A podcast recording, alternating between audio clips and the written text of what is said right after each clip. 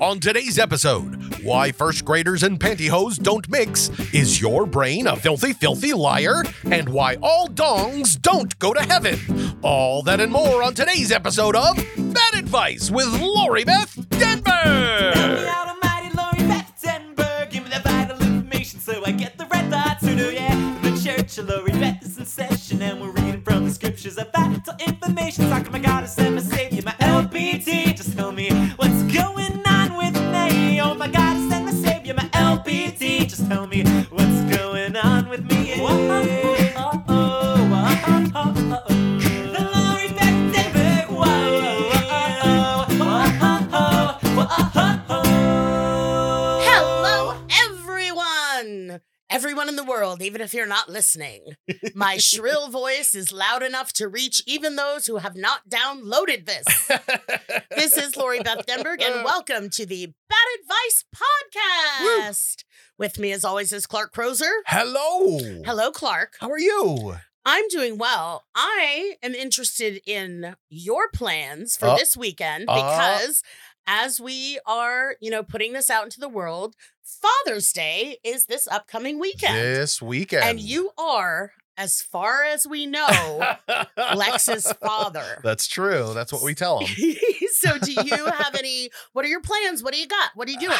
you know, I, I'm not sure. We we really kind of blew our wad with the Disneyland trip, Yeah. right? Like that was such a big day, And it wasn't just monetarily, it was just energy wise. Like Yeah. we've got nothing left to give. So uh, originally, two years ago, you know, obviously not last year because of the pandemic, Yeah. but before that, two years ago, we had an amazing Father's Day at Knott's Berry Farm. Oh wow. Yes, they have an amazing like breakfast buffet at that you know chicken dinner place in the front. With wonderful Knott's Berry Farm jams. Yes, Excellent. it's amazing. Uh, not that I think buffets live anymore, but I know. still, there. You know, we were thinking maybe we get a nice breakfast, and then you go out, and it's Knott's Berry Farm, so it's Right? never super crowded. Yeah. You know, Knott's Berry Farm is like the real redheaded stepchild of Well, like but- Disneyland. But you also have to think Magic Mountain, Six Flags over Mhm. here in California is the bottom of the barrel. I we go we got a pass to Six Flags Magic Mountain, Karen and I. with a free Coke can. yeah, and we get like free food. They, they're giving you anything to go to Magic Mountain. But then the, the worst part is every single person that works at Magic Mountain could care less about anyone at Magic Mountain. Oh, They don't care about people. They don't care about the rides. They are the most aloof uh, uh, theme park workers in the business. oh my goodness. So at least the people at Knott's Berry Farm kind of like you or pretend that they Fair like enough. you. So there's a that's it's a step above Magic Mountain. Did you ever go to for for listeners that have been paying attention, um, or for new people, which is why I'm even saying this? um, Clark worked at Universal Studios. That's right. One of the main things he did, I mean, he did a bunch of shows and all this kind of stuff. Yeah. But you were a big part of is it was it Universal Horror Nights? What was it called? Yeah, Halloween Horror Nights. Halloween Horror Nights, which I never Yeah. went to with Clark's blessing because it's too scary and I really don't like. I went to a haunted house once when I was like a kid, Yeah. and I'm sure it was a shitty haunted house. I'm sure I had no r- business being in there with my great Right. family saying, "Here's what we're doing," Right. and just like someone jumped out at me, and it was so upsetting. and Yeah. I don't like that. Well, not to mention at the time that I was doing uh Halloween horror nights, you were still deep, deep into your fear of costume characters. yes, correct. You just could not stand being around Yeah. costume characters. And I'm like, well, this is a, a living nightmare. Everywhere Yes. around you, there's people in like masks and So fuzzy outfits. Clark was always really like, "Don't worry about it." 'Cause I'd always go see you in your place, yeah, like school, like yeah, everything. yeah. You were always But I very was like, supportive. I'm sorry, I cannot do that. I'm really sorry. And you're like, "It's okay." But they also do not scary farm. So have you Yes. Uh, been there for that? And how does it compare? I love Not Scary Farm. So Not Scary Farm was was the the start of it. Like that's Not Scary Farm was the beginning oh, of the Halloween events here in LA. It wasn't until I think the 80s that Universal started doing it. And then uh, they had a tram was part of the the Halloween Horror Nights in the original version. Okay. Uh, and that ended up running over somebody that was working there. Oh, that's not good. Uh, so many times that they thought it was part of the gore of the Halloween oh, event. Jesus. It was really a horrible story, very gruesome. okay. But they stopped doing Halloween Horror Nights because of it, and they didn't pick it up until the mid 90s, which is when I showed up. yeah. So, um, it's okay. I always thought about it this way Halloween Horror Nights at Universal was quality over quantity. Okay. There was only like four or five mazes, but they were goddamn amazing. They were built by, you know, movie people. yeah, yeah, yeah. You know? Whereas Knott's, there's 15 mazes, but half of them look like they were stapled together. you know, and the people that are, you know, yelling and trying to scare you just have like some red like makeup smeared across their face. Like nothing professional is done there. Gotcha. But yeah, so those are the difference between Was the it two. strawberry jam on the face? Exactly. It was If you're not- wondering, listener, what strawberry Knott's Berry jam. Farm has like Knott's Berry Farm Yeah. is a thing. Yeah. And they make jams and jellies and stuff. but Yeah. then a theme park as well, I guess, sprung out. so I guess what we're saying is to all the fathers out there, when you're planning what you want to do for Father's Day, we're telling you what you can do next Halloween. exactly. so That's this exactly went off right. the rails a little bit, but Little I- bit. it wouldn't be bad advice with Lori Beth Thunberg if it w- stayed on the rails. Well, speaking of which, are you ready for some questions? yes, sir. All right. Well, let's move on uh, to our first question of the day. We can start helping some people out, and I'm uh, very uh, interested to see what you're going to think of this first question. Okay. Uh, it's from somebody named LB, oh, but like, not your LB. It's not L. It's not the letters LB. It's like E L B E E. okay, okay. LB. Maybe Okay. like a name, you know. Uh, and LB says, Hi, LB, the letters. I have been seeing this guy for the past six months, and everything is going so well. A few nights ago, we both agreed we are at a point in the relationship to go past first base. When we got intimate, I discovered he is ridiculously endowed. I ended up making up an excuse not to have sex. Ho- Honestly, it scares me, and I cannot fathom a relationship enduring that kind of pain. Here's my dilemma Is it shallow of me to break it off with him due to his size, or should I talk to him about it? Bitch, please. Is this like an LB from a parallel universe Yeah, where this- she can get hot dick and This is- I'm in mine? this is the LB with the with the goatee, Yes. right? okay, LB, first of all, I'm sorry, I didn't mean to just say bitch, please. I can hear that you have concerns. However, take a breath yeah. and talk to this guy. Yeah. A, you already really like him. You've been going out for six months. Somehow you've, you know, he hasn't been pushing things, and maybe it's because he knows when a chick sees my monster hog, she gets worried and sad And runs away in and runs fear. away s- mm, screaming. and so you really, you know, like this guy. Yeah. I mean, six months of him Yeah, six months. is is a lot. Going so, so well. maybe taking a step back. Co- Maybe a couple of steps, depending on how big he is. Take a step back from your immediate reaction of like, if that goes in my vagina, my head's gonna explode. and and just look at it, look at it from his point of view. yeah. of he really likes you too and he and he must because if he was just some guy that was like look at my giant dick let's fuck it wouldn't be six months of like holding hands and first baseness Right.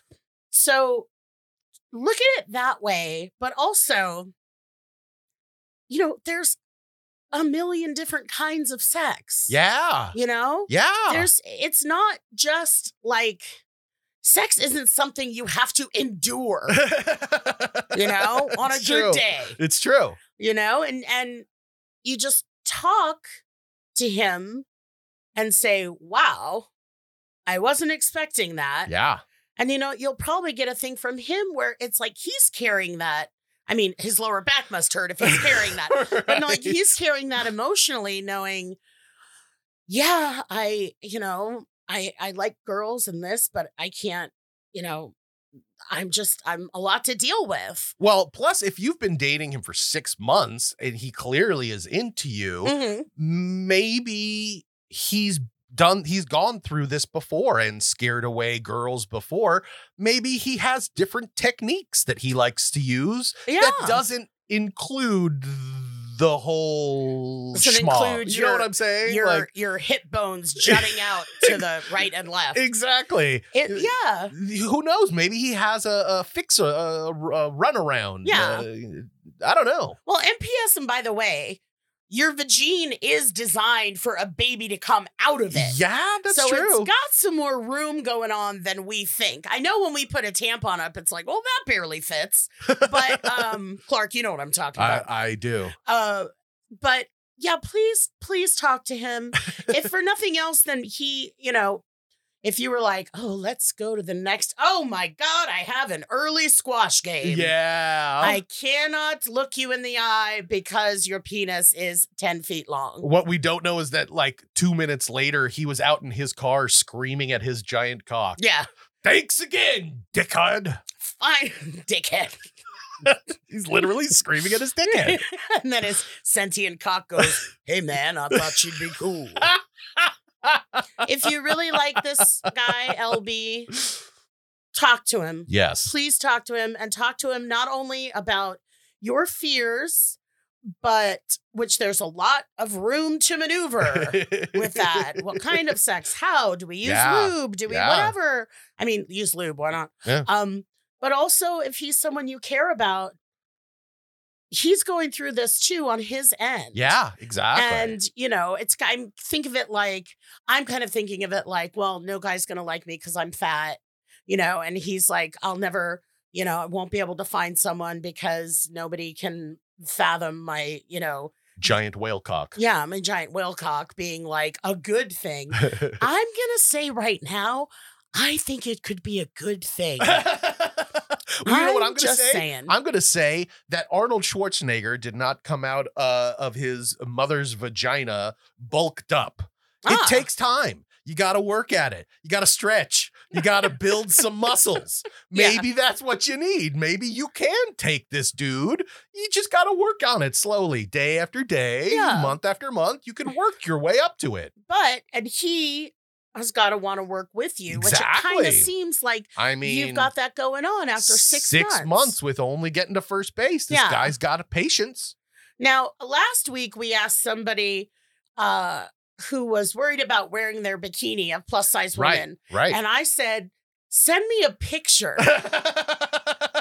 I would like to throw that out again. right? Just to see, like, mean, what I- does she mean? I really I want to know what I'm talking about. exactly. So if you want to send a picture, hopefully the file will be small enough to And be able to maybe email. put your forearm in the picture just for like you can tell the size difference. You know, Yeah, we need something perspective. put put a put a gallon of milk next to it so we can really get the perspective. exactly. I don't think that um this should be a deal breaker. No. I really don't. And seriously, I mean, I know it's just joking and being really crass and like shitting on your emotional problems. but uh, not really. Like I understand your emotion. I, I understand your fear, but I'm also, like I've said, really seeing it from his point of view. If this Yeah. is something he's having to deal with. And it's like, again, I can't, you know, every time I like a girl and you know, what's he gonna do about it? Exactly. And if, you know, this is a problem he's had before, maybe he would be willing to wait another year to see for you to slowly work your way to the point. No, I don't think it'll be that bad. I You think know. that it's just a matter of going slow Yeah. and trusting each other and all that kind of eye rolly shit that people say, which is absolutely true. That's right. Absolutely. Uh, LB, I hope Yes? that helps. Oh, Oh, no, oh, no. the Uh, other yeah, LB? LB. yeah, oh, uh, this LB. is gonna be a nightmare. I hope that helps. Uh, and uh, yes, please send Lori Beth uh, pictures. Um, question number two is from Ryan. And Ryan says, Hi, Lori Beth. I'm so thrilled to get to hear you again after you playing such a significant role in my childhood as an Oh. entertainer and role model. You inspired me in my youth to pursue things I would not have done, like acting in school plays and participating in variety shows. Memories I could miss I could have missed out on without seeing others I could relate to out there doing it. As for my question, I'm a person in long-term recovery. Having gotten sober relatively young, my experience has been one of relationships and education coming later in life. I am currently 12 years sober and have a long term re- relationship with my partner, who I live with, and am actively pursuing a bachelor's degree in environmental planning and getting a master's in geology after to pursue my newly found career goals. Working with different advisors who are providing really good support and my relationship going really well, I find myself, as a recovery person, having the creeping thoughts of being an imposter cropping up every off uh, very often recently. Like, who am I to think I could be a scientist? And nobody will hire you or take you seriously because you came from where you did. Things I've learned over the years to know to be false and have only the power I give to them. So, my question finally is do you ever find yourself feeling like an imposter at moments where you are feeling the most successful and on the right path? And how do you actively practice turning down the volume on the shitty committee in your head if those voices start to feel like they are uh, affecting your progress? Thanks for taking the time to look at my question. I've always been a fan and I'm looking forward to the Million Hugs tour making its way to New York City, where I'm from. Much love, Ryan. Ryan. Ryan. Wow. There's a lot in there. Yeah. And the answer to your question is yes. When things are going well and I'm successful and everyone's telling me how great I am and how, I mean, you started by saying how great I am and you love me from when you were a kid and I inspired you. And all I'm thinking is like, oh, what haven't I gotten done today? You know, absolutely. There's this feeling of being an imposter. And, you know, especially when things are successful before, you know, the only thing I fear more than failure is success. yeah. You know, Yeah. it's it's like, how am I gonna deal with things if they're good? Like if they're good, I have something to lose. right. At least if everything's shitty and I'm in the status quo and I'm going back like Ryan and me, like before we were sober. Right. And that's a big, big part of a lot of people needing to get sober. Yeah. No, I'm sorry. That's a big part of a, a lot of people getting into addiction. right. It's just, I feel like shit. I'm nothing. right. I- you know, I- right off the bat, it's like, yeah, I, I was so awkward. I couldn't. I had a couple drinks or I smoked a joint and suddenly Right. I was part of the the crowd. need to escape reality. yeah. Or it's like, now that I'm doing this drug or drink, now I am a normal person. Right. I am starting this persona to you. Right. And even then, I'm like, but you don't really know that I'm, you know, such a loser. And I had to even have these drinks to talk to you. yeah. So, uh, with a lot of people in addiction, like I've spoken to many in my yeah. life, Yep. and congratulations on 12 years sober. That's yeah. awesome. Amazing.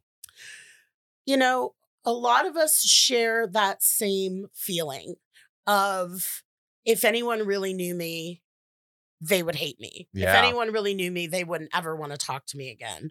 But I think what, you know, you found, Ryan, because you even said in your question, like the shitty committee, you know they're not true, but um the thing that I've learned I have to do is share things with my friends and with my support people and let them tell me what's true. Yeah. I mean, that's a whole thing about, you know, being an alcoholic, drug addict, all that kind of stuff is that, you know, I want I I, I want the world to be a certain way. Yeah. And I'm going to use drugs and alcohol if it's not, so I can pretend it is. yeah. You know, Yeah, it's totally. this whole fucking just denial of reality. Yeah. And, you know, then what happens, as Ryan knows, but I'll tell you, Clark, 'Kay. since you're so clean living, you know, you can drink and use and drink and use and try to blot that out. And eventually it just doesn't work anymore. yeah. Either it just doesn't work anymore, or you're failing so horribly, like physically or whatever it is, that your body can't take it anymore. Right. Or, you know, it's just shit is so fucked up from me ignoring it Mm-hmm. and not wanting to deal with anything that shit is so fucked up, even being drunk won't work to Right. blot it out. Right. So and and that's like what I really hear, Ryan, in your question is like that feeling still going on. You know, the all the shit in our head is still there. Yeah. Like all the reasons I drank and used and all that shit are still there. Of And now I have course. different tools and different support systems to deal with them. But I still lag behind the group, man Mm. you know i just i was with clark outside at his house and um you know my best friend called me to be like have you done this like you know i have to turn i have to turn my shit over to other people Yeah. because they can see me better than i can Yeah. Yeah. and they can see what's going on better than I can. And they can just call me on my bullshit when I'm way over the edge. What I have trouble with is seeing progress in myself. Yeah. And that's a big thing that I'm hearing from you, Ryan, is like, how could I be a horrible drug addict, alcoholic, and now I'm going to be a scientist? Right. But you've done 12 years worth of shit Yeah. in between then and now. exactly. So it might help to trace your steps backwards. Yeah. It wasn't like you got sober and got your 30 day chip or whatever and were like, Harvard, here I come. you know, you obviously took a class here later in life. You said you, you know, went to education. and yeah. later in life you went education that's my uh, that's my standard harvard was not calling me um you know so maybe if you are feeling that way like honestly i'm a big like hard copy tactile person yeah.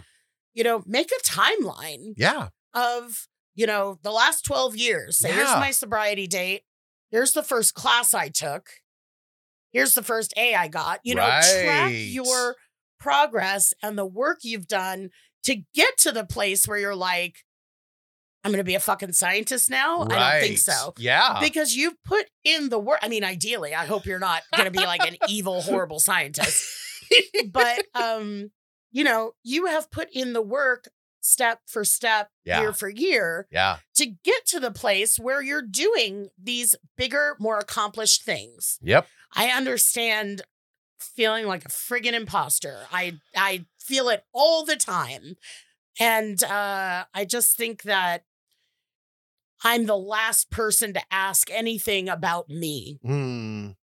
Yeah. Uh, And listen, this is to you, Lori Beth, and to Ryan as well. Uh, everyone is fucked up. mm-hmm. Everyone is. There is no perfect human out there that doesn't screw up, that doesn't make mistakes, that doesn't have things in their history that they're embarrassed of, that they're ashamed of. You know, everyone has horrible things. It, it's not just you, you know. It, it it is you're not alone here. mm-hmm. Hmm. Don't think that you're the only person that has these feelings of inadequacy. Well, I'm, I'm pretty because- sure Ryan is worse than most. maybe, maybe. And that's just because I identify with him so much.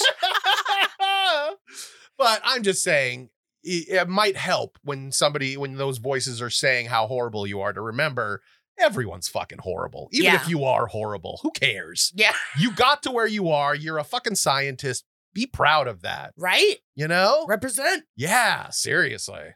All right. Well, uh, if that's good, we're good. So hopefully, Ryan, uh, that will help, and uh, you can write us back and let us know how you're doing. Uh, but until then, let's move on. So we've got our third question of the day from uh, a lovely lady named Jennifer. Okay. Oh. Jennifer has a very quick question. Are you ready for this? okay. Here's the question. Any advice on how to teach a nine-year-old how to ride a bike? Oh, wow. Yeah, Jennifer, that was? that was Jennifer. okay, Jennifer, I'm going to lay something out for you. Yeah. I don't have any advice because I do not know how to ride a bike. What? I do not know how to ride a bike. What? Really? I never learned.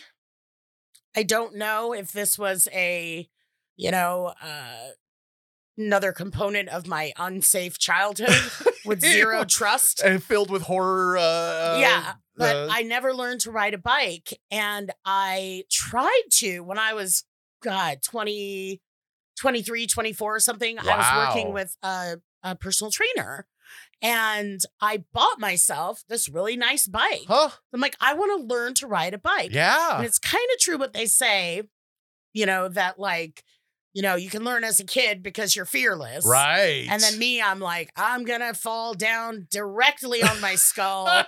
this is going to be the rashiest road rash knee in history, you know, and I I never really got the hang of it. I never had that Wow. feeling of like I'm just riding my bike. I was always trying to learn.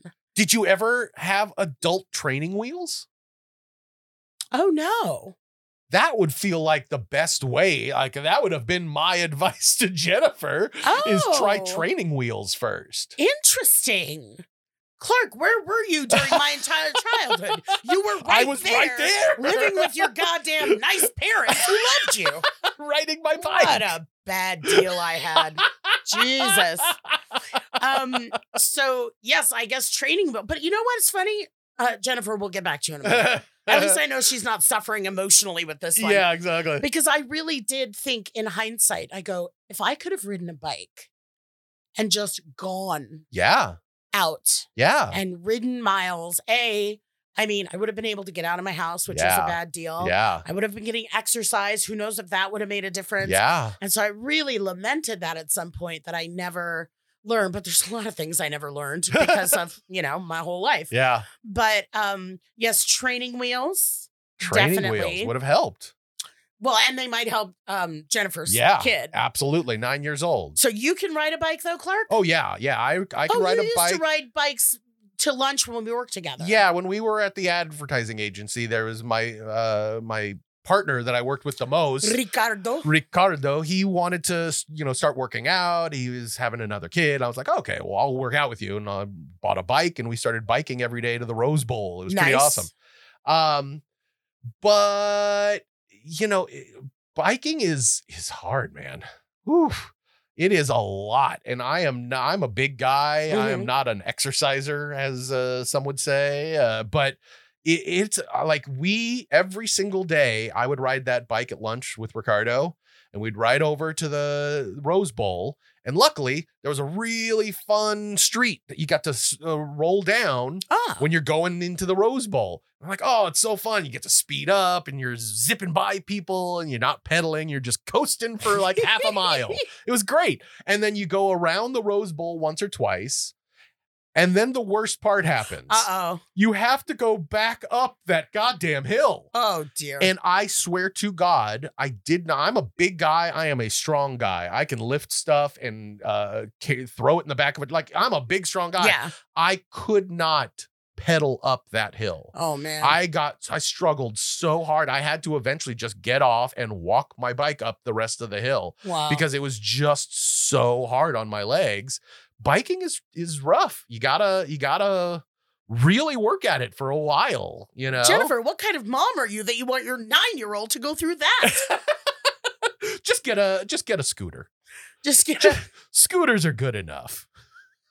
get that scooter that old people can get with zero down from Medicare. exactly. I think we go with um first of all, Jennifer. Yeah. We go with the helmet and Yes. the knee pads and Yes. the and the elbow pads. Yes.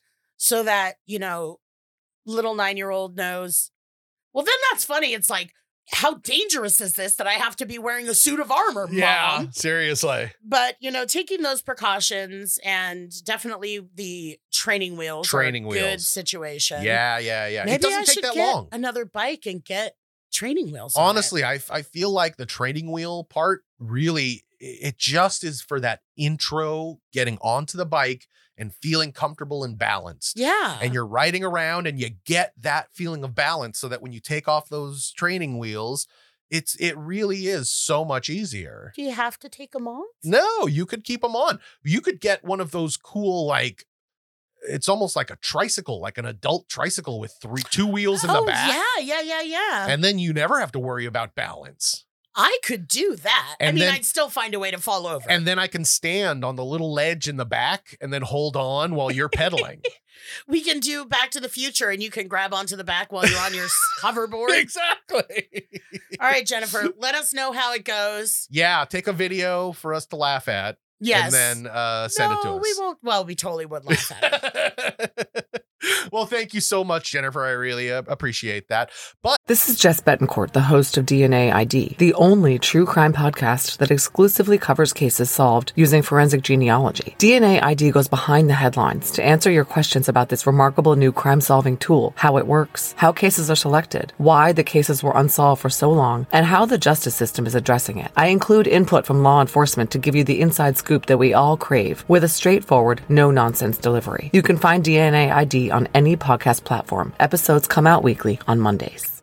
now I'm very excited. And speaking of kids, What? I've got a very special rotating segment of the week. Yes. It is time for Voice from the Past. And now, Mad Advice presents Voice from the Past. All right. So today uh, we have uh, an amazing guest with us. We've been wanting this guest for the entire time we've been doing the show, I think. Yep. Uh, ladies and gentlemen, uh, this is our first and second grade teacher, Mrs. Valerie Plaisance.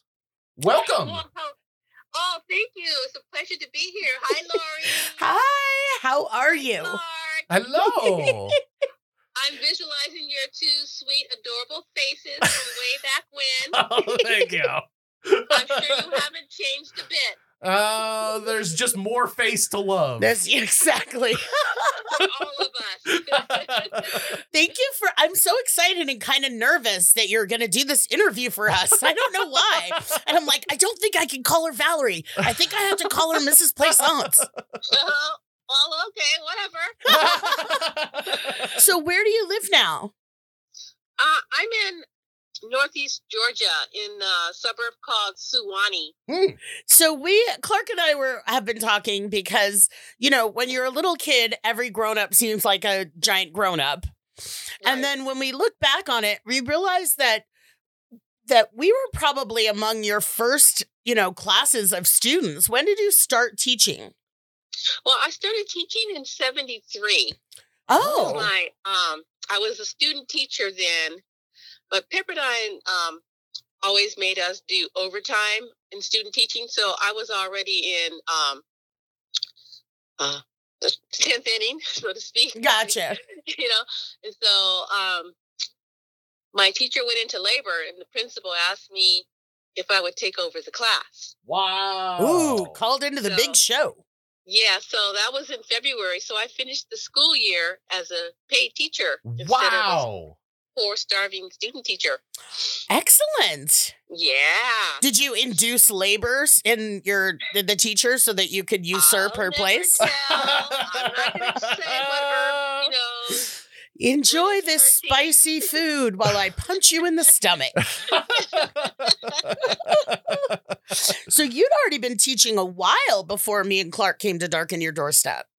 Right. Um, it was my third year at Wilby Way when you guys arrived. Okay. Okay. So by the time I met you guys, I had already taught, let me see, fifth and sixth, uh, fourth, third, second. Okay. And, uh, I hadn't, and I had taught fifth, uh, first grade also, right? So I taught all the grades, and kindergarten was only as a student teacher. I taught highly gifted kindergartners as a Wow. student teacher. So I was teaching them high school math oh, dude. as kindergartners. What? Yes. Yes. Oh my they god. did algebra like it was one plus one. I mean, you know, Oh little wow. geniuses. So, uh, and then at all the schools, the principals would give me the gifted cluster for after school. So I taught an extra hour each day Hmm. for all the brainy kids. So I was being groomed right from the beginning, you know, Wow. you know. So I always wanted. Um, so the principals always gave me a, a gifted cluster within my classroom, also. So when I got to Welby Way, I found out that uh, Magnet was being started as a, an alternative to forced busing, Huh. where parents voluntarily had their kids thrown into a mixed class, Hmm. an intentional, planned out mixed class. I said, Interesting. I'm all in. Yeah. That's how I got to Welby Way. Yeah. So so you Mm-hmm. said you started like fifth and then did third and then did second. Were you like uh were you unhappy with the other grades? Were you working your way down? Like do, were you No. trying to find that perfect grade that you wanted to stay at? My perfect grade was always I taught first and second together for many years. Yeah. Mm. But each time, but then I went on maternity leave. Okay. Okay. Michelle came along. So when I got back into teaching, I was given whatever classes were available. And it Okay. usually wasn't my preferred. They, principal would say, What grade do you like? I like first and second. he said, Well, okay, you're teaching fifth grade. you know. Oh, they knock you down the matrix for giving birth? That seems like illegal. I know, doesn't it? But, you know, it is what it is. I mean, I guess it, prob- that was back in the late 70s, early 80s. So hopefully things Right. have changed since then. Yeah, so that was like in 76 when I went back to teaching. And um, I was teaching kids who were taller than me. Oh. Whoa. So strange. Yeah, Wow. I'm five three, and then I had some kids that were like five six because they were sixth graders, you know. Oh. Wow. So um, I have a good friend who teaches elementary school and she's taught, you know, everything from K to six, and she settled on third because she Mhm. goes, you know, it's just a big jump from second to third. I don't have to clean up any poop. I don't have to uh-huh, tie. She's like, I never tie their shoelaces. They're dragging them all around the dirty bathroom floor. It's like they can tie their shoelaces, all this stuff that people never think about, like, you know, what it what is contained within the job of a teacher. hmm Oh my But I, goodness. my favorite is is the primary, you know, like first and second, you know, the wide eyes. What are we learning today? You know, second graders, first graders, they're sponges. You know, they want to know everything. But when They Yeah. get to third grade, they start thinking, well, you know, I know stuff already. So, you know. uh, That's yeah. when the attitude is born. yeah, Mr. Fields um, was the principal then. Yeah. Mhm. You Yeah. guys remember him. Yeah. And so it was, uh, I had been through lots of interviews because every time I changed schools, I had to interview with the principal, but it was the best interview ever. Huh. And since it was, the magnet was brand new, there were going to be three classes only. It was going to be a first and second teacher, a third, fourth teacher, and a fifth, sixth teacher. Oh. And he said, You're either going to be the one, two, or the five, six. I said, Well, Oh. I want to be the one, two teacher. Wow. He Oh. said, Well, I can't promise you yet because the other teacher hasn't decided if she wants to be primary or upper. So he said, Set up your classroom for both. So the south side of my south and west side were uh, first and second, everything, bulletin boards. And then I had one wall um, on the uh, west side was my fifth, sixth grade bulletin boards. And then uh, the other wall, of course, was the windows, right? Yeah. So, uh, day before school, uh, he still said, "I'm not quite sure yet, but Oh it's my probably going to God. be first and second. You know, I'm thinking, "Oh, please let me first and second. Kids are walking Way to my drag room, it you know? out. I know, but uh, Jeannie Marcy couldn't decide. So at the last minute, she said, "I- "I'll take the five, six. Gotcha. Oh, Yeah. Uh, Marsden. Ah, Marsden. Oh, I warned him. Marsden. I said, "He said the job is yours." I said, "Well, I have to warn you, I'm not a conventional teacher. I teach way outside the box." Yeah. He said, but your kids learn, right? Yes, they do. He said, do whatever you want to do within your four walls. I trust you. He said, but you're going to need to change your wardrobe. 'Cause, you know, I dress like a Wow. hippie because I was, right? He says, you're going to need a tailored suit because you're going to be dealing with Philadelphia lawyer parents and they're Oh. not going to, you know, you know, have faith in you looking like the way you do. What? How did you look? Were you just wearing like smeared animal blood on your face and tattered rags? Close. I wore gypsy skirts and sandals. I mean, you know. But that's, that's like the standard uh, dress for a first grade teacher. Yeah, right. right, right. Comfortable shoes. I wasn't gonna wear pantyhose and heels. Yeah. You know, uh-uh. I, I can't. I can't. mm, I can't do the hokey pokey like that. Right? Oh. Tell us And some I'm of the gonna play way. handball. Tell us some of the ways that you were an unconventional teacher. I don't know the difference. Clark doesn't know the difference because you were our first teacher. Yeah. Uh-huh. So what are Yeah. some of the ways that like that you were warning him I'm unconventional? Well, you know, the desks were supposed to be all facing forward. Mhm. Ah. Okay. We had our desks in clusters and we would push the furniture away and we would also sit on the floor. Yeah. Yep. Okay. That was unconventional. But you can do that if you're if you're wearing sandals, you can sit on the floor with your kids. Yeah. And then I went out to recess and PE with the kids and I played with the kids and the other teachers they couldn't because they're in pantyhose and heels. Right. And the male teachers were wearing dress shirts and ties in those days. Huh. you know. So I didn't quite fit. in. I was this weird lady, you know.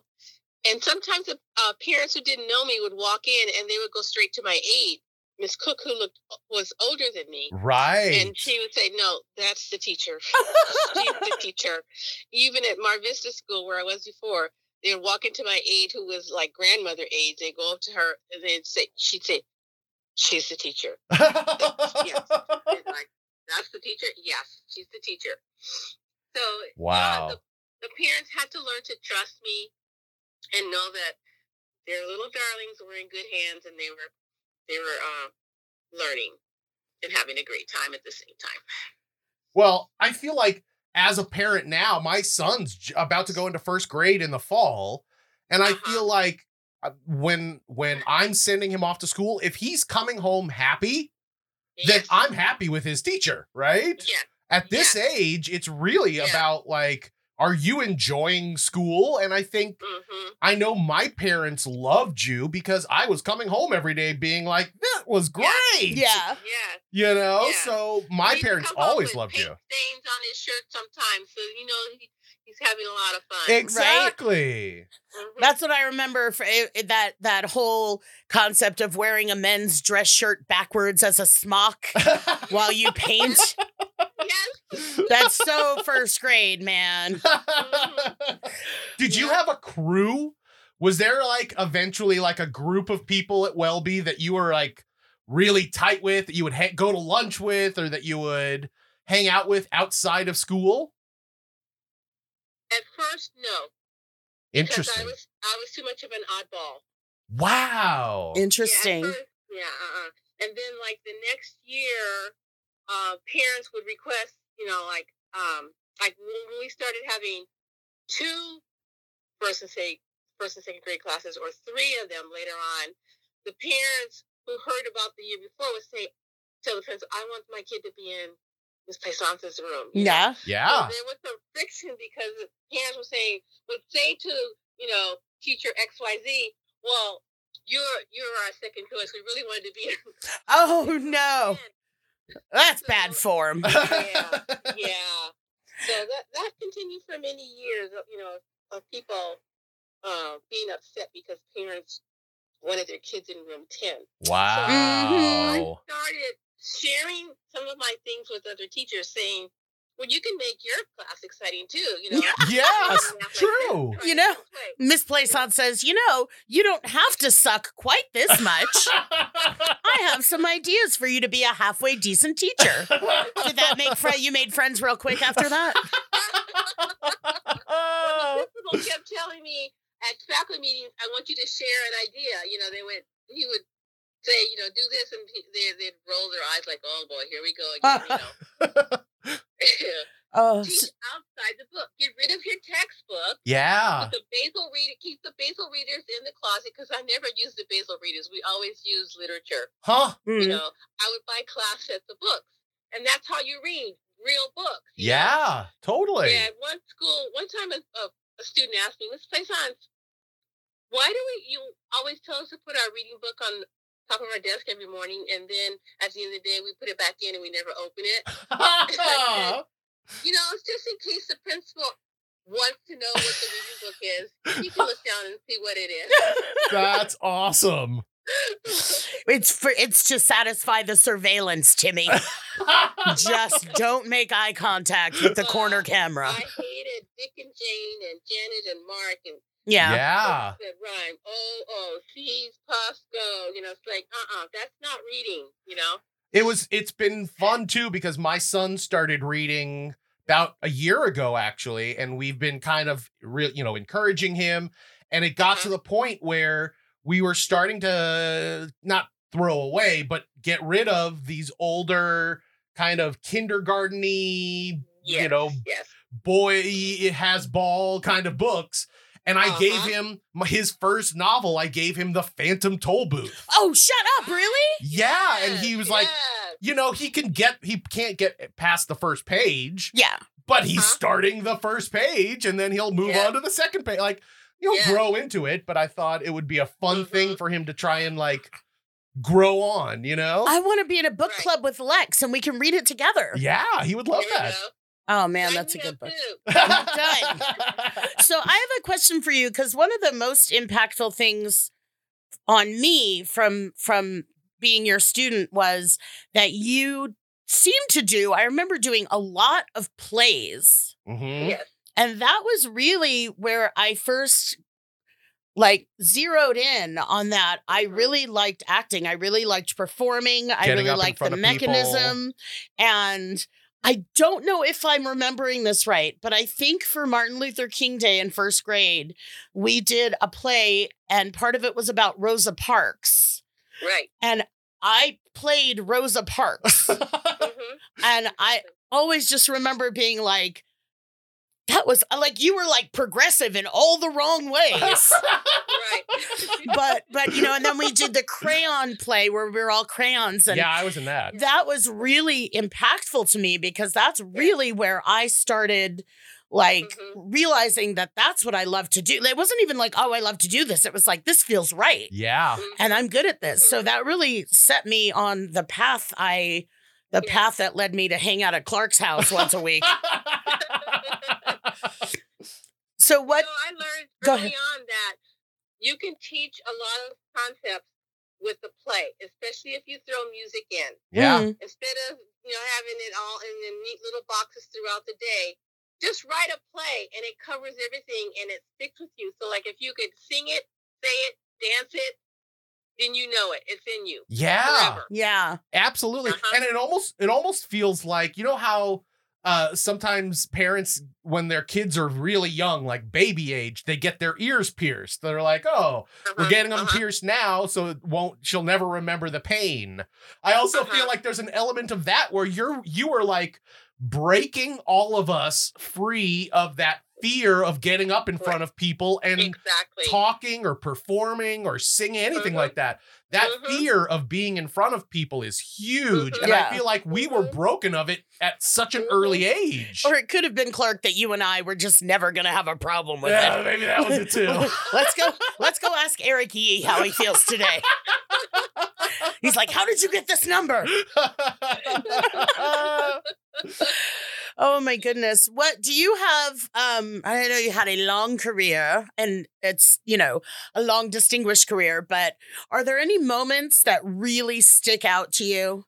Is there ever a moment that you just thought was like amazing or awful, I guess? yeah, Besides all of them, let me see. yeah. well, I always, I always liked, um, of course, all the of the theater, theatrical stuff. yeah I liked it when you guys were in front of the class doing something because I, I hated to be standing up in the front and everybody staring at at me. I- So whenever, as soon as possible, I would start some type of a group interaction because I Mm. don't need to be in the spotlight, you know, for six hours, seven hours a day, right? Yeah. So that's why I would I would design lessons where you guys were doing presentations.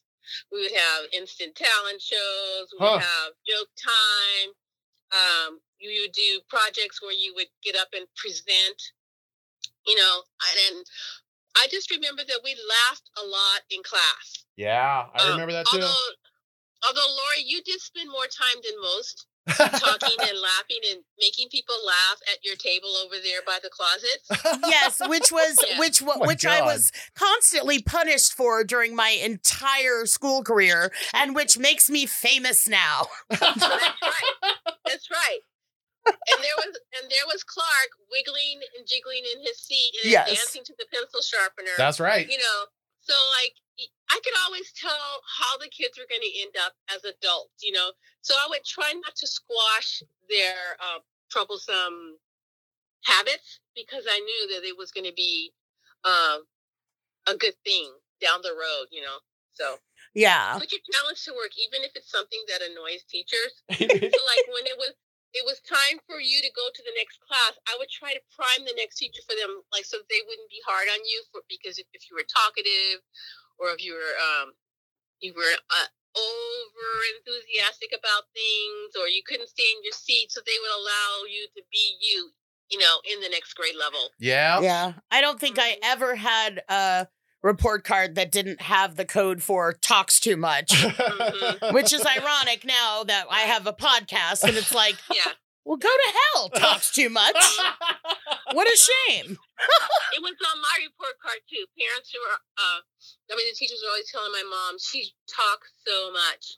You know, I'd have to write standards. I will not talk in class. I will not talk in class. wow. So it's like- like, okay, then I I guess I'm gonna have to pass notes because I have things to say to Rosie. Right? and So- then as when you grew up, you found a way to talk in class for the rest of your life. exactly, and they paid me to do this. Ah. oh my goodness.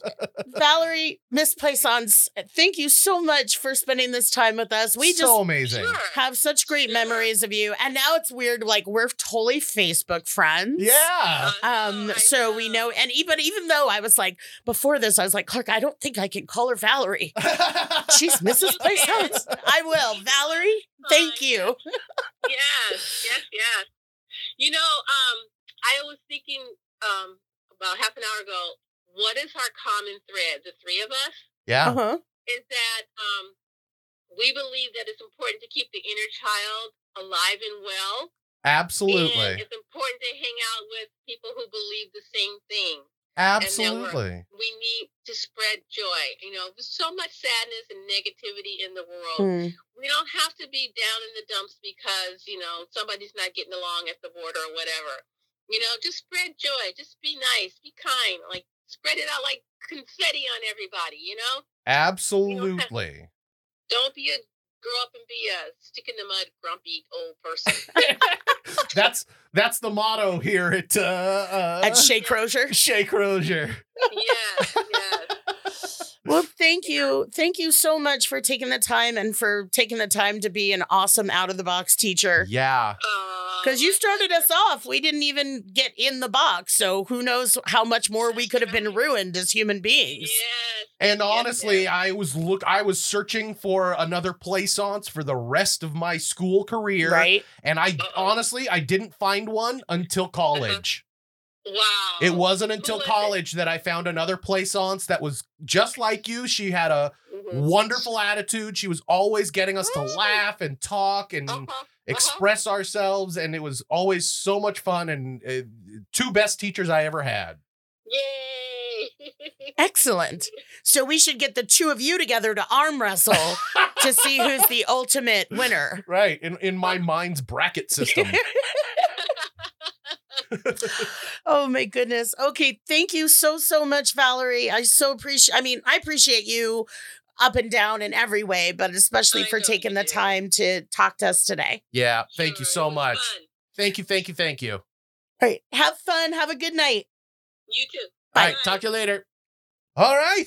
Well, that was amazing. Did That you was- love that? That was so cool. I cannot tell you how surreal that was Yeah. sitting here with you talking to our first and second grade teacher. Wow, the things I didn't think I'd be doing Yeah. in my 40s. Right? Uh, anyway, why don't we move We on? never thought we'd live this long. we move on to our final question of the day. okay. Uh, this is from somebody named Gamer Girl 90. Okay. And Gamer Girl 90 has another very short question, but man, it's a powerful one. Ready? hmm When did you decide to have or not have children? Oh, shit. Yeah, this is a deep one. This is when Clark throws this shit at me. Here we go. I, it's funny, we just talked a little bit about my horrible childhood Yeah. back when we were talking about uh, teaching a kid to ride a bike. Yeah, yeah, yeah. I, I mean, I'm 45 now. Mm. I do not have any children. That's right. I have never had any children. Um, and I, I don't know that that's necessarily by choice or Mm. not. Mm. I've, you know, there's a lot of nuance to it. You know, back in the day when I when shit was really bad in my life, I Yeah. did not think I would live past, you know, 20. I did not Wow. know how I could sustain this. Yeah. And then I got on, you know, start I got on Nickelodeon, I started my acting career. That I really loved. Yeah. That I felt good about.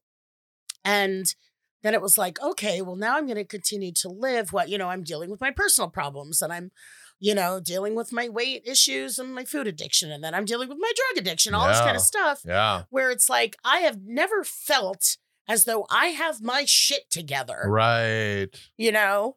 And part of me well, not having my shit together is never having chosen a good partner, Mm-hmm. never having chosen a good, you know, boyfriend or, you know, relationship that I felt good or safe in or that was, Right. you know, truth, true in any way. Right. Um, so it just didn't happen. I never, you know, was like, oops, I accidentally got pregnant. Right. Um, and I think if I, wow, this is a wallop of a question. yeah. And for a long time in the, in the kind of all over the place, but you know, back in the day, I was like, I don't want to have kids. I don't want to have kids. Mm. I don't trust that I'll be any different than my parents were Interesting. because I felt like that's so ingrained in me yeah. that that instinct you know how when people people are um actors and they're australian or something and they're but they're doing an american accent right. but when they get angry that's when it comes out right. which that wasn't an australian accent but Right. if you listen to actors that are putting on an american accent and they get they're angry in a scene you hear a lot of times their native you know accent come through Pop through. Yeah. Yeah. Yeah. and that's, I remember this one time when I was living at the drug den and there Mm. was a couple dogs running around. yeah. Like there and always were. They had like, there was a scuffle. There was one that we were like, "Oh, okay, keep your eye on him. Mm. Um, and then there was just kind of this scuffle. And I remember I shouted his name. I don't remember his name, but in this shrill, awful voice. And I thought, that sounds like my mother yelling at me. Oh. And I was really, really jarred by it. And I thought, wow. in a moment of instinctual reaction, am I going to act in the way that was acted upon me? right. That was a very strange sentence, but I think you guys know what I No. mean. I get it. In my instinct, my animal instinct, and the whatever, am I going to be a compassionate person? Am I going to be able to, you know, have dominion over myself? right. or am I just going to revert to what I grew up with? Right. And I remember really thinking at that moment when I was like yelling, and I was, th- I was, I wasn't like yelling at the dog, but No. it was like, you know, there was a dog issue. I got in the middle of it, Right. but that came out of me, and I was so unsettled by that Wow. that I really thought, like, no, I shouldn't have kids. I can't trust myself huh. to. I, I, why take the risk? Yeah. Yeah. Yeah. You know? Yeah. and that's when I was in my twenties. yeah. I was, you know, 20, 22, 23, 24, something like that. And to be honest, you know, I I don't know if you really were ready at that point. You know, Oh, no. we were using you were there was a lot of reasons why that wasn't a good time in your life Yeah. Well, I mean, besides the to fact make that, that, I, choice. you know, I've never been somebody who's like, I just want to have a baby no matter what. right. You know, the, the kind of um, woman that might say, you know, if I'm not with someone when I'm 31, I'm going to go to a sperm bank. or I'm going Right. to have a donor and I'm going Right. to have a baby. You know, I've never been like that. I think what I've wanted, I know what I've wanted, is to start to start a family, to start roots of my own. yes. Because and as much as this is like lame, because of course I come from where I come from, and my there are family members of mine who are alive and kicking and whatever. But I always felt like if I could start Yeah. a, f- a family, if I could put roots Yeah. and change things, then that's what I would be interested in Yeah. um but it was kind of the whole the whole package and i just never you know i haven't of the of the few relationships i've had Yeah. none of them have been any good No, but clearly one of them finally got you to realize what you really wanted. right? Because if you were in your 20s and you're yelling at a dog saying, well, I don't, I never want to be my mom. Yeah. So I clearly can't have a kid. Yeah. And you got to the point eventually where you're like, no, you know what? It's not that I'm so hungry for a kid, but I would really love a family. Yeah. I'd love to build and start a family. Then clearly, even if the the guys that you were dating weren't right for you, which they clearly were not, uh, they at least got you to change your mind about that and put you in a more, I think, a more reasonable uh uh uh spa- headspace like yes. where you're you're realizing that you're not baby crazy certainly but you wouldn't ha- necessarily turn into your mom if you had a kid Yeah, that well- you could handle it A lot of a lot of the information has come, like we are just talking about with Ryan, Yeah. getting sober. yeah And getting sober and finding some tools to live my life by. yeah And I am now, and this is from other people, like I help people all the time. I am compassionate. I am calm. Yeah. I am looking at things from your point of view. I am looking to keep things copacetic, yeah you know? And I don't mean like, oh, not, you know, I don't want to ruffle feathers. I don't mean that. And the amount that I'm able to do for other people that people say, God, thank you so much for helping me with this, or s- whatever it is. Mhm. Mm-hmm. Or like, I'm so impressed how you did that project, you know, blah, blah, blah. right Then that kind of said to me, like, yeah, I could. I, this is how I am. right This is how I am. It Yes. takes work yeah and it takes patience, but so does being a fucking parent that's if you don't want to absolutely right be the worst. that's absolutely you know, right or if you're doing the best you can and you just happen to be the worst. I know. But Right. we throw that in. Um this is gonna get like a, a hate letter from like abusive parents of America. the weirdest super PAC ever.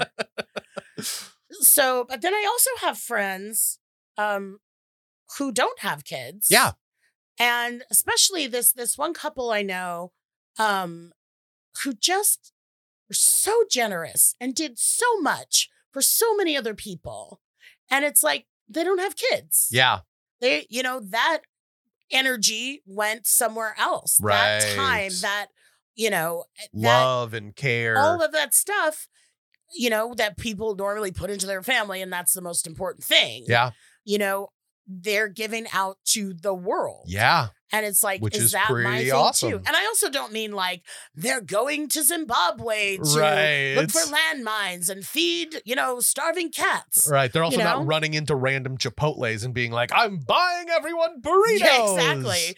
It's just being these, you know, generous, wonderful people that have Kind to resources. their friends, ki- you know. Yeah, and they have the resources, and not just monetary, but like time wise, compassion wise, all that kind of Yeah. stuff. I used to say like their life has low overhead. Yeah. Yeah. That's very true. You know? Yeah. And maybe that's me too. I haven't decided to not have kids. Yeah. I'm 45. I don't know if that is even a possibility. And yes, I know, don't write in. I know you can have in vitro till 49 and I could adopt 10 babies tomorrow yeah. and all of that stuff. But the question was like specifically about when did you decide, Decide to have to. or not have kids? Yeah. And I didn't. I mean, I went through all of these different kind of stages and thought processes that we've just talked about. But um You would have been comfortable with that idea, I think, for a while now. If it ever if it did ever come up, if you did find the right guy, yeah. I think you would have been comfortable having a kid. And it might have scared the shit out of you when you were pregnant. Yeah. But I think we could have calmed you, especially your friends that do have kids, could have easily calmed you down. And Yeah, yeah, you know, yeah. the the whole point is to be better than your parents. So you I'm- know? yeah, I'm not I'm not ruling things out. Yeah. But I'm 45 and there's no dick in me right now. oh, So um, although I don't know, we're getting uh hopefully Was- gonna get some pictures from the other LB out was there. that a, was that a heartfelt way to wrap up my tender story of my entire life? Um yeah, I don't know, you know? It's it's yeah, it's I didn't make a choice at any point. Yeah. I've just been kind of doing the best I can and here I am today. yeah. Well, that's you know, the most honest answer that you could give. And even though it's not your it's not like gamer girl is had a second part to this question like Yeah. you know because i'm thinking about blah blah blah Yeah, yeah, she yeah. just wants to know when you decided to have or not have it so honestly i feel like your response is probably what most people's response is if it comes i think i'll be ready for it but it's not like you're you're you're pulling your hair out trying to get it to happen or make Yeah. it happen when it's not natural Yeah. so I think that's wonderful. But uh hopefully you did too, gamer girl. Uh I hope you all had a great time. That was it. That, That was, was it. our final question. So we can wrap things up here. Uh if you guys out there have a question or a decision that's weighing heavily on you, please send it to us and let LB ease your burden. We really do love all the questions you guys send us. If you got a good one, send it to us at asklorybeth.com. You can go follow us on all the socials at Ask Lori Beth, or just leave us a message with your name and where you're from at 1 855 336 2374. That's 1 855 D E N B E R G or 1 855 Denberg. And you can find me at LB Denberg on Instagram, at Lori Beth Denberg on Twitter. And there is a Lori Beth Denberg fan page on Facebook. That's right. Uh, you do have a few more days to get in a uh, Father's Day shout out to That's your right. father for his day. Last minute. You can book me for that at cameo.com slash Lori Beth. Or Flag Day. Flag Day's around here too. I do get a lot of Flag Day requests. yeah, just throwing that out there. So, uh, yeah, I just, I really appreciate you. guys. I'm kind of bummed out now, man. oh, sorry. Gamer girl. I, I, I was I almost said gamer girl, you gotta take me out for a drink. And then I'm like, I'm sober. God damn it, is there no relief for my life? Uh, no, I, I appreciate that question. and Yeah. It, it makes me think Clark loves to wallop me with weird shit out of nowhere. You're so good, man. I've got some good ones right in the back pocket too. exactly, but I wanna wish Clark Oh yes. a happy Father's Day Oh, thank you. and uh, happy Father's Day to all the fathers out there. Absolutely. And thanks for stopping by. Talk to you guys next week. Bye, Bubs. That Advice stars Lori Beth Denberg and Clark Crozier. The show is produced by me, Jeremy Balin, and part of the Seltzer Kings Network. Our theme song is written and performed by Natty Ward. If you or someone you love is in need of some bad advice, you can submit your own question on our socials, all of which are Ask Lori Beth, or on our website at AskLoriBeth.com, or for a nostalgic twist, you can call 1 855 Denberg. That's right, 1 855 336 2374, and leave your question there. Thanks for listening.